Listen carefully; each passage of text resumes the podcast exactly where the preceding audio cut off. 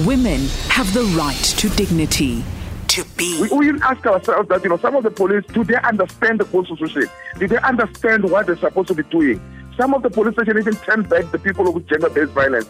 So if we have got a situation where there's no consequence management for people who are not doing what they're supposed to do, then we'll forever be talking that yes, the statistics are going down. But people are not reporting because they have lost confidence. They will talk to the Commission for Gender. People report cases to us instead of going to the police because they're, losing confidence in the police. Only if we can professionalize the police, we professionalize the justice system where there's supposed to be consequences. Women have the right to dignity. To be.